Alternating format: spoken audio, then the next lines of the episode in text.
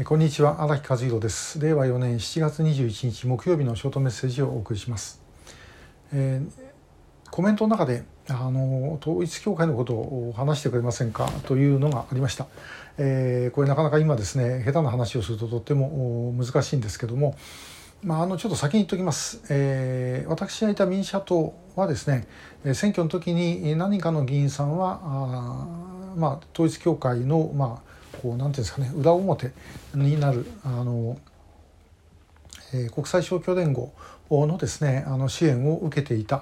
ということは間違いないことです。それからもちろんあの自民党の議員さんとか、まあ、それ以外の保守系の議員さんは、えー、そういう支援を受けていた人は結構いるんではないだろうかなというふうに思います。で私自身あの最近ないですけど前、えー、その統一教会系の統一日報に寄稿したこともありましたしそれからあの講演会主催のですね講演会でお話をしたこともあります。からまあその統一日報の記者さんなんかでも親しい方はおられます。えー、というようなことなんですけどね。で、えー、今まあなんかあの関わってたんじゃないかっつって、えー、いや俺は関係ないみたいなことを言う人が時々いるんですけどもまあでもそういうことは結構あったというふうに思います。で、えー、しかしこれは民社党の議員もそうですけども別にですねそれが全て統一教会を認めてるとかそういうわけではないわけですよね。でそのいろんな不法あの、まあ、不法な行為、えー、前なんかあのいろんなもの高く売りつけたとかですねいろんな話ありましたそれからまあ無理やりそのの勧誘とかですねそういうこともいろいろあったんで、えー、そういうことについてはですねこれやっぱり、えー、決して認めていたわけではないと思います。で、えー、しかし一方でその共産主義に反対するという意味では民社党の場合はですねやはりこれ同じことだったんですね。ですからまあそういう意味ではあの一緒になることもあった、えということだと思います。で、えー、かつて勝共連合があのまあ協力してというか実際中心になってあの作った映画ですね「えー、鳥を翼を貸して」とかあるいはあの、えー、黒猫を追えとか鳥を翼を貸してというのはあの北朝鮮人権映画祭でも何度かやりました日本人妻のことの映画そして黒猫を追えというのはこれまああの北朝鮮の工作員の話で、えー、黒猫を追えなんてですねあのよくこれ1980年代の映画ですけどもよくこんなあのことが分かってたんだなと。えー、あの頃からもう分かったんじゃないかというようなことがたくさん出てくる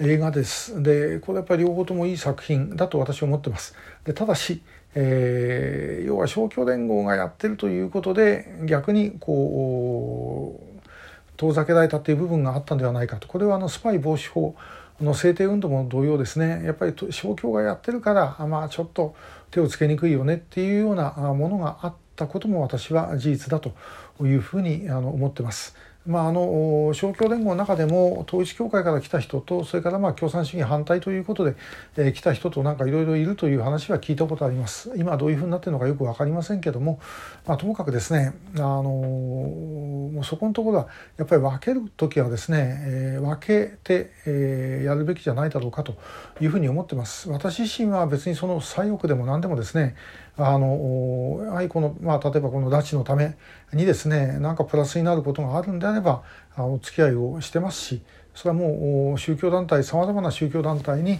ご協力をいただいてやってるわけです。だからまあそれですねあのそういう協力関係があるからそれで全て相手を認めるなんてことはそれはお互いにそんなことはありえないことでまあそこはですねあのあんまり気にしすぎたら仕方がないんじゃないかと。えー、まあそれをですね我々としてはともかく目的を達成するための手段の一つと考えるべきではないだろうかなというふうに思います。で、えー、まあ、統一教会の方っていうのは私あんまりその直接、えー、熱心な方とですねお話したことがない、えー、まあ、私が気が付いてないのかもしれませんけどもでもあの他の創価学会の人でもですね他の宗教団体の方でもやっぱりみんなあの一般の信者さんって真面目な人が多いですよね。あのとってもこう人間的にもいい人とか多いんで、えー、またそれとこう団体となった時の行動とかですねそういうものはやっぱりいろいろ違うものもあるんじゃないだろうかなと思います。私自身別にあの結論が出てるわけではありません。でさまざまな方がおられると思いますけども